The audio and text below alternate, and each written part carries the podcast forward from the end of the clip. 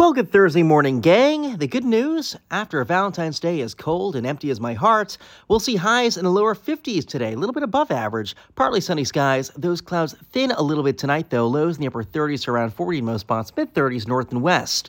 Tomorrow, the clouds thicken once again, highs in the upper 40s to around 50.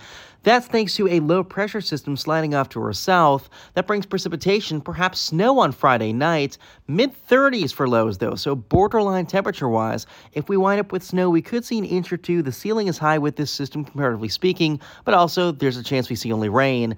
That lingers into Saturday morning, though. Everyone sees rain briefly as we warm into the mid 40s. And then I think we get to cool Saturday night upper 20s in most spots, mid 40s for high Sunday, lower 50s on Monday, mid 50s Tuesday, upper 50s on Wednesday. For the Capital Weather Gang, I'm meteorologist Matthew Cappucci.